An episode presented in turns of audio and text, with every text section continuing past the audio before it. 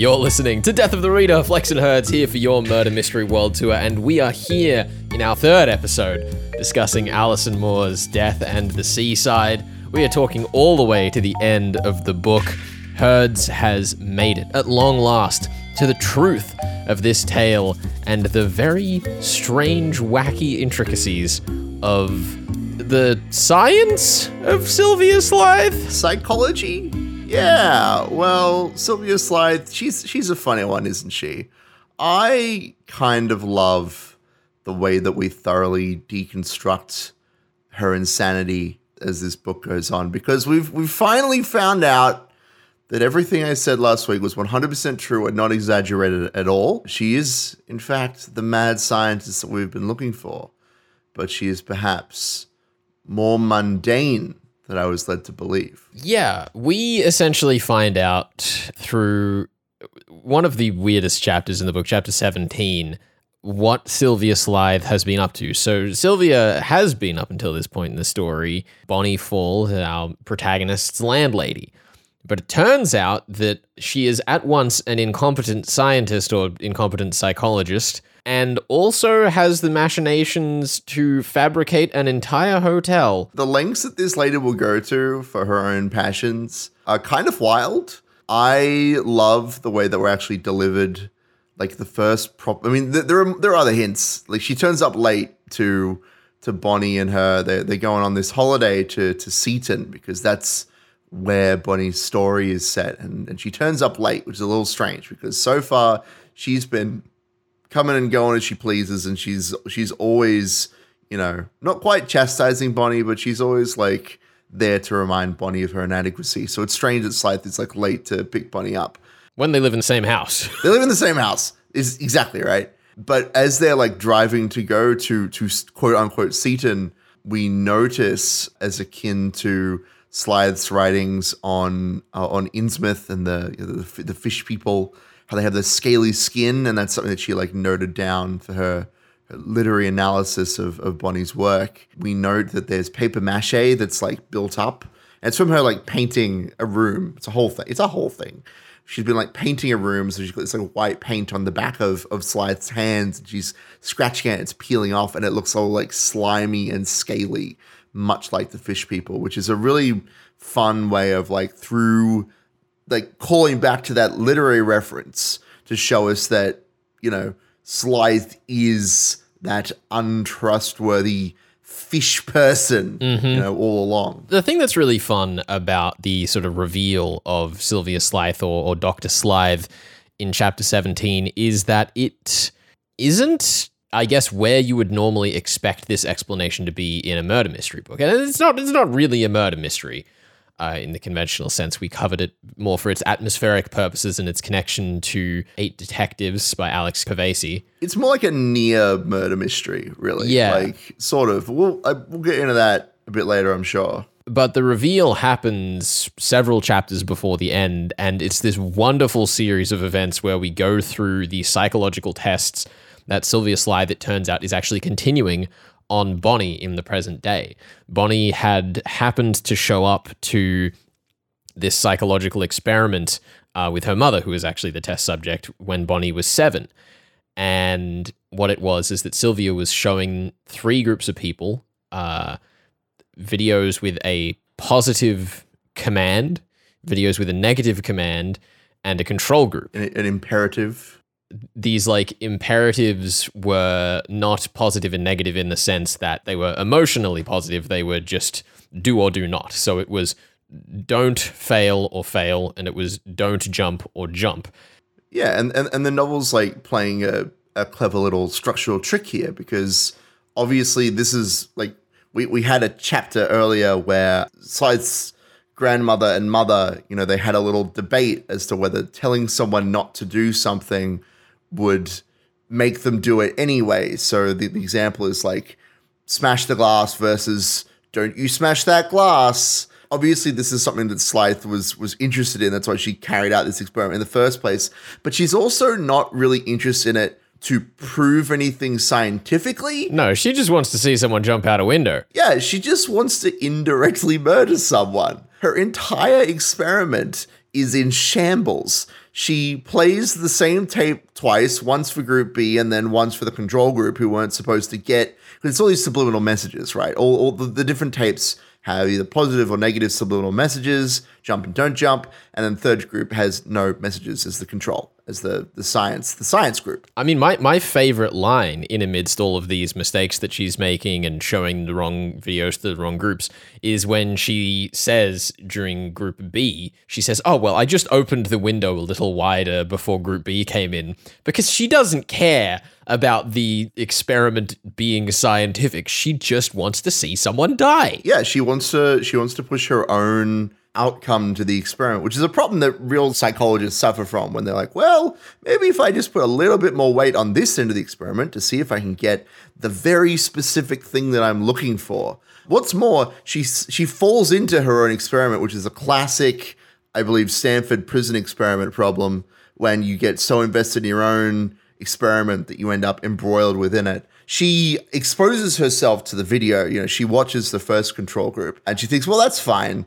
If I've watched the video for all the positive things, if I just watch the negative one, that'll like cancel it out, which is not real science. We've had all of these bits through the story, including like Bonnie's mother saying, well, there's no point saying don't drop the plates to someone because you've still put the idea of dropping plates into their head. And what's more, she then watches the third video which we've established is just the other negative video. So she's like, she'd have to watch the the positive one another time to cancel it out again, which just, it just doesn't make any sense. The science is off the chain. We also have these very bizarre flashes to is it Elliot Pierce who is the only other subject other than Bonnie which Sylvia seems to think she has success with. She reasons it because Elliot is like young. He was like 18 when he saw the video. And now she's dealing with Bonnie, who was seven when she saw the video, that it's an age thing.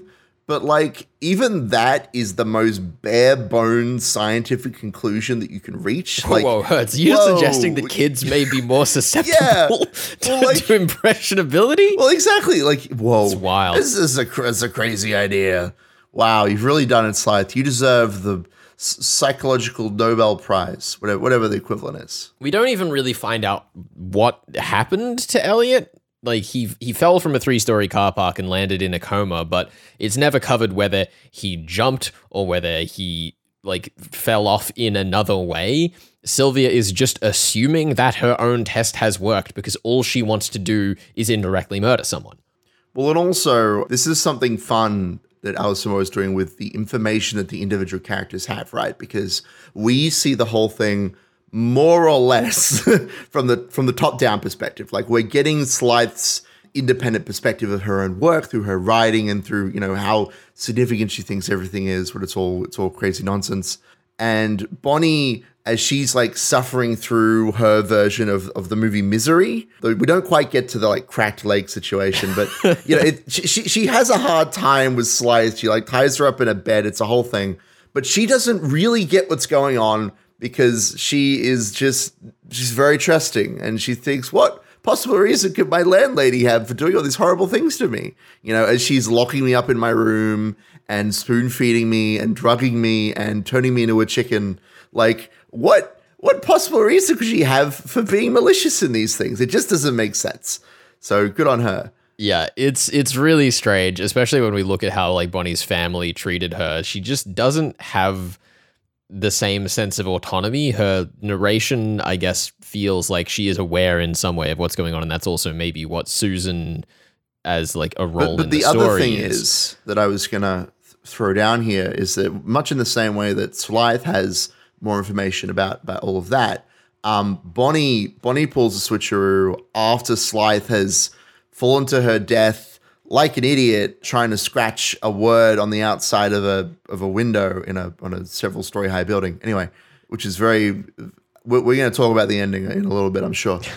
but Bonnie, as she's looking down at Slythe, she's like, "Wow, it's kind of like that guy who fell off that building, that Elliot guy." but he was like fine. Like it didn't really matter that he fell off that building. Like it was it was totally okay in the end. And so we see Slythe's inflated importance of her own work and her own research.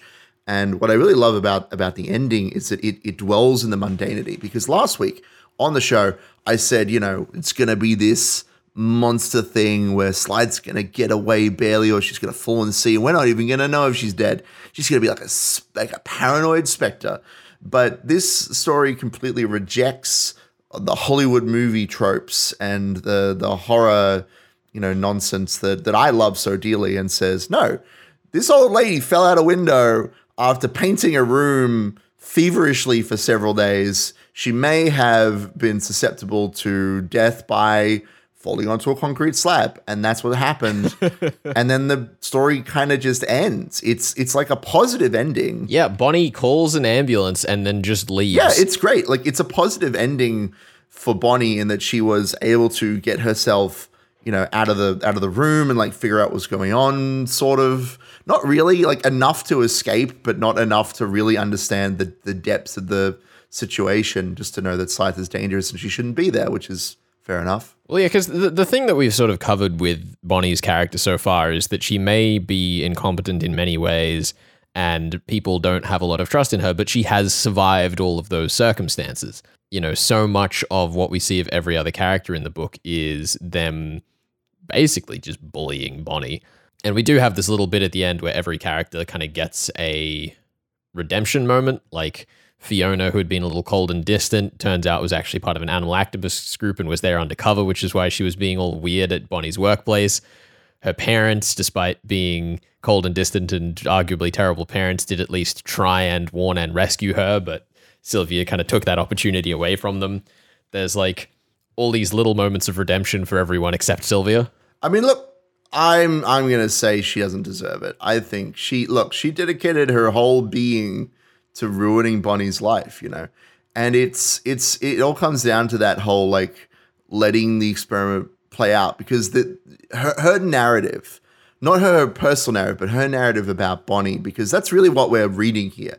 We're reading Sylvia's notes like an academic paper that Sylvia has written about Bonnie um, with this like beautiful dream-like aesthetic to it. Yes. Look, I've, I've been I've I've written my fair share of academic papers in my time, and the way that the literary fiction is is peppered throughout this story is the same way that I would like reference, I don't know, psychologists or media theorists or whatever, whoever, whoever is whoever I need to um to reference at the time. I mean, and that also says a, a lot about Sylvia too, in that she treats like academia as as if it's a story that she can just make up and go along with. Yeah, and and her story here about Bonnie is that when she was seven, she drew a bunch of rectangles in a book and she heard fail.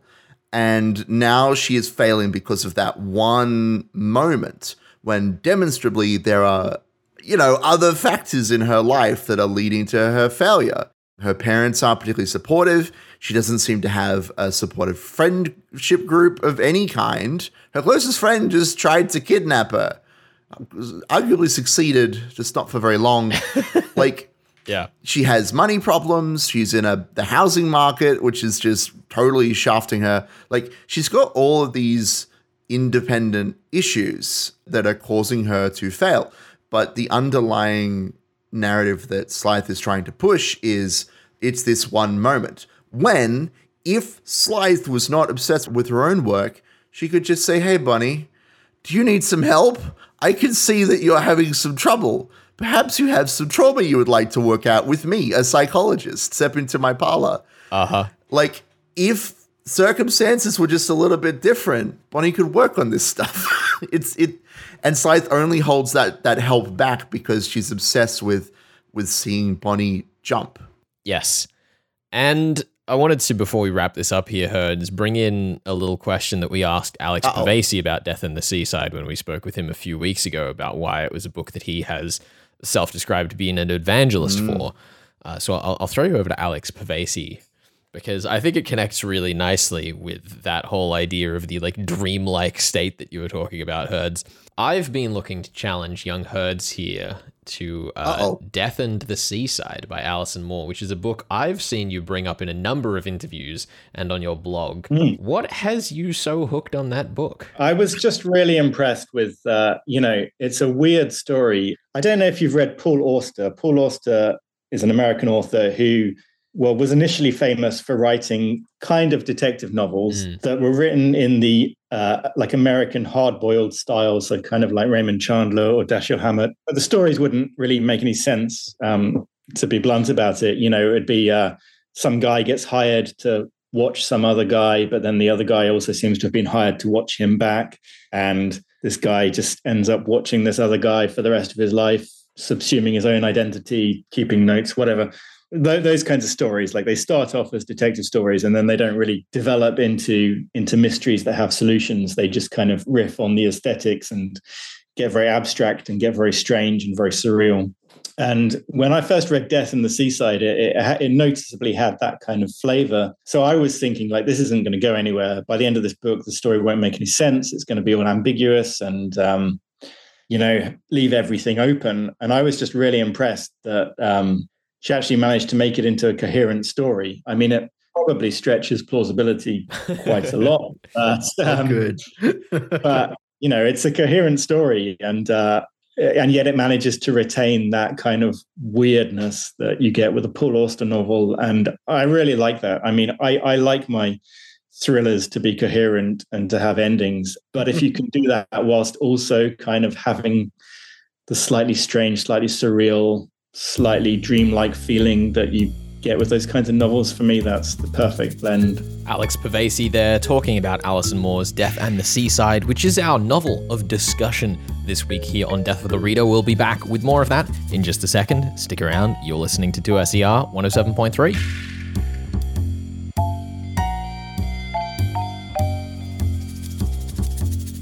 You're listening to Death of the Reader. Flex and Herds here for your Murder Mystery World Tour. We are discussing Alison Moore's Death and the Seaside. All the way to the end, Herds has been in a hot seat, and Herds, there is there is one character that so far this episode we have not really mm. discussed. Well, and that is Susan. Susan Lee. Yeah, I mean, she's a funny one, isn't she? Um, because I thought going into this novel and in, in the first part, maybe even the second part, that she would turn out to be like a real character who existed and we like like figured out who she was and her story, but that hasn't happened. In fact, Slythe has gone to extreme extents to create her fictional space in reality, right? Like that's that's what the whole latter third of the book is about. Slythe being like, how can I manifest your fiction as truth? In metafiction, one of the core things that we really enjoy, especially in the mystery space, is that when you say which of these two things is more real, which of these two things happened, you know, is one character the real layer of reality or is the other? The answer is normally yes. And to some extent, you could still argue that case with this book because it is unfalsifiable, much like Sylvia Slythe's research, might Hey-o. I add. But the book also, as you say, does go to lengths to demonstrate that Susan is the fiction within the fiction. There is not that same explicit ambiguity about Susan. It's not just that we like prove that she's fake or anything. That's not really what we do. What we do is we just spend very little time proving that she's real. Yes. Slythe spends all the time learning about Susan, saying, So, how does how does your life parallel with Susan's, Bonnie? What do you think she's up to right now? But we never ask the question of, you know, is she actually real? Where did she physically live? Slythe mm-hmm. uses the narrative of Susan living in Seaton potentially to draw Bonnie over to her to her trap, to her den, but we don't really get to see Susan as a real character with any sort of agency. She doesn't do anything important other than act as a representation of Bonnie's trauma from all those all those years ago. I do enjoy though, and again, this is the structure of the novel poking its head out. I love it so much. Looking at the way that Bonnie is attempting to sort of healthily deal with her problem through fictional expression, right? Like she's dealing with the fact that she's a failure and the fact that she feels like she has to jump and she's like writing all this stuff out in in her in her novel, and then Slythe creates that space in real life. She turns something that should be relatively safe and makes it real and dangerous by opening the window, and that is I don't know. It's just interesting that both of those spaces are not real. You know, they're both manufactured, but one of them is in a book and the other one is a physical two story high building that actually killed someone, right? Yeah, and it was And it was Slythe. Slythe, ironically. Yeah, I guess I guess the thing I wanted to drag us to here is your points hurts because I set you two challenges in addition to the regular figure out who done it and how and two different theories. And one of those challenges was to predict something using a sort of literary clue, and the other one was exacting upon the way the book would end with Susan's layer of reality. I fe- I feel like the Susan's lay of reality question was perhaps a little a little ungamesmanly of A me. little bit, little bit lacking in fair play, so to speak. but I, I still think that there's maybe an argument to be made that you, in talking about Lovecraft and the Innsmouth people mm. in the first week, kind of got a leg up on that whole scene of Sylvia in the car with the glue on her hands from affixing this wallpaper. Yeah.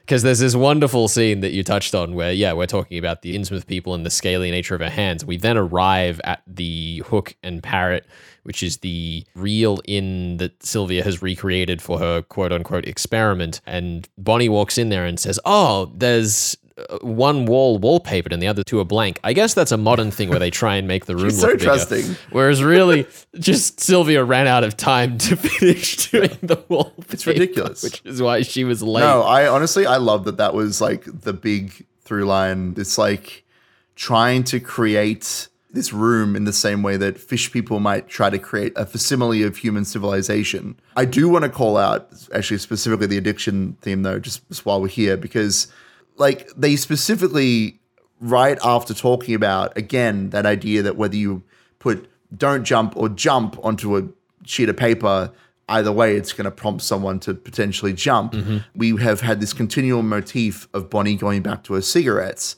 They call out in the final chapter pretty much that there is a cigarette packer that she's pulling in a one last cigarette from and it says don't smoke on the front. And this is very clearly alison moore being like hey, maybe the, the phrasing don't smoke is actually no better than smoke. That's crazy. And it's not a specific tight idea, which connects back to everything that you've said there, in that much in the way that a lot of literary fiction is, it's it's about someone's life and all of the things that happen in it are kind of just real by proxy. Yeah. Like the housing troubles, the addiction troubles, all of this stuff is just part of her life and we get to see it real through her life rather than necessarily tackling those issues explicitly and wholly. And it sort of really nicely ties itself up in that way that I was talking about earlier, where everyone gets their little bit of redemption because whilst they definitely have been a part of the problems that infest Bonnie's life, it's not just them, right? They can adjust their ways, things can change. And, you know, we sort of have this this little triumphant scene of Bonnie driving away, even though her mother's been like, Oh, don't let her drive, don't let her drive. Bonnie has to get away somehow, right? Like she has to physically move. Yeah, she has to get away somehow, Yeah. and she's escaped sit there. Sylvia, right? Yeah, I mean it's it's not like 100% redemptive, but it does highlight how the people in her life who are neglectful of her feelings and of her agency are not necessarily doing what they do out of, out of like malice. This is something that I, I see a lot in both in real life and in, in media where like you know, some, sometimes you get these really exaggerated stories about like these are the abusive parents who just they just beat you up every day Yeah. and they lock you in the basement and then you develop superpowers to throw the school teacher around and Yeah, very, very escapist. very right? escapist, very exaggerated, and obviously that's that's like for kids. But themes like abuse and neglect can be more than those black and white cases. And even though we do see that her parents care if she's not dead, they don't really do much beyond that. They don't like send out a search party for her. Just, oh, I tried to call you to, to warn you. Like that is the bare minimum. There, there is an element of redemption there in that the parents and Fiona being the animal rights activists, you know, they're not entirely terrible people, but they are people and they are multifaceted. Just like how someone with a god complex is not immune from cracking their head on a concrete slab, for example. I mean, speaking of gods, I suppose Yes? it's it's time we we touch on Knox and Van Uh-oh. Dine and their aversion to, I suppose, preternatural agencies Yes. is the thing here because it's very clear, I guess, in a sense that the hypnosis, the suggestive psychology that quack scientist Sylvia Slythe has engaged in hasn't really done anything. Like the book does not actually ascribe any power to her, but it also doesn't in the way that you might expect mystery fiction to come out and say, well, it wasn't that. Here's the other explanation for what happened. And there's kind of this fun unfalsifiability to it. And I guess there's something similar in a lot of the mystery sense through this book where you can get ahead and guess a lot, but it doesn't feel as rigid and solvable as the mystery books that we're normally covering on this show are. I was going to say, Dr. Slythe doesn't have any more power than a, a typical Victorian era housewife who wants to make sure that their children aren't doing anything naughty during the night. So they tuck their arms into the into the blankets. Did you think that was like the most bizarre way of foreshadowing locking her up in a room? It was pretty strange and I guess crass, but at the same I time, thoroughly enjoyed it. I just thought it was a wild way to throw that in there. It's definitely big and in the same out of scale sense as a lot of the imagery about the mm. sea. I you know, so. where the ocean is so large and ridiculous and all consuming in many senses. And that's kind of part of the way that it's spoken about in fear in this story. But the sea cannot take that all consuming action in this narrative in the same way that all of these little weird literary illusions and historical pieces are just kind of larger than life. Yeah. I mean, the narrative definitely uh, refrains from pinning down one particular metaphor, although it obviously does come close with, with the Innsmouth stuff in that one scene. Yeah, and like Slythe doesn't have overwhelming power either. Like she clearly has money and time and drugs, apparently, maybe a roofie or two. I think there's actually something quite telling in the I am Dr. Slythe chapter where she says, I wanted my experiment to be a bit like those plays where you're in the audience and then suddenly you realize you're not in the audience at all. You're part of the act. Like she views her ability to manipulate people and to carry on these experiments as a bit of a show, a bit of a demonstrating of her ability to convince people. I mean, she has Bonnie thoroughly convinced that she's not a bad lady, which is demonstrably untrue, scientifically, empirically. I suppose, Herds, you will be walking away with your three points this week, and you have a new challenge to set me for next week. I do. This is going to be an interesting one. Your challenge next week, we're going to be, we're going to be moving on from the beach and the seaside and the cry of the gulls to the work of a knight commander with star of the papal order of St. Gregory the Great. I am, of course, talking about G.K. Chesterton. Oh, my And goodness. his work with the Father Brown series. So we're going to be reading The Innocence of Father Brown. We're going to start with just the first, because the collection of short stories, which is great when I'm trying to figure out how far I want you to read. I love it. we are going to be reading up to the story The Invisible Man. I'm going to have you solve that story live on air. And you are going to be reading, because there's no chapters, there's no real page numbers. You are going to be reading up to the line, The tail does not belong to this world. The Tail does not belong. Yeah, just write that Alrighty, down. alrighty. Write that down. And that's just before Father Brown walks in and says, Actually, it's all very simple. Let me figure it out for you. And I'm excited to talk about the journey of the heart of a thief because there is some continuity in these stories and it's wild. It is it is a wild set of short stories. I'm excited to get into this. I am very excited. Father Brown is something that we have been circling Yeah. covering on the show for ages, and it'll be so good to actually finally get into it. Yeah, very philosophical and spiritual sort of stories. Not all murder mysteries, but many of them are. finally bringing to a sort of head the leg of our murder mystery world tour that began in earnest with Trent's last case Mm, yeah. And its link to G.K. Chesterton's The Man Who Was Thursday. I would have loved to have covered that, but unfortunately, it's not a Father Brown novel and it's not really a murder mystery. It's a metaphysical thriller with a bunch of spies, which sounds fantastic. I may read it anyway in preparation for next week, but not for this show. Not today. Alrighty. Well, Hertz, thank you so much, and I hope you've enjoyed thoroughly covering Alison Moore's Death and the Seaside. I really have. It's been a good bit of fun. Mm. We'll see you back here next week for G.K. Chesterton. You're listening to your Murder Mystery World Tour here on 2SER 107.3. Woo! We're out of here, and we'll catch you then. See you for the next one.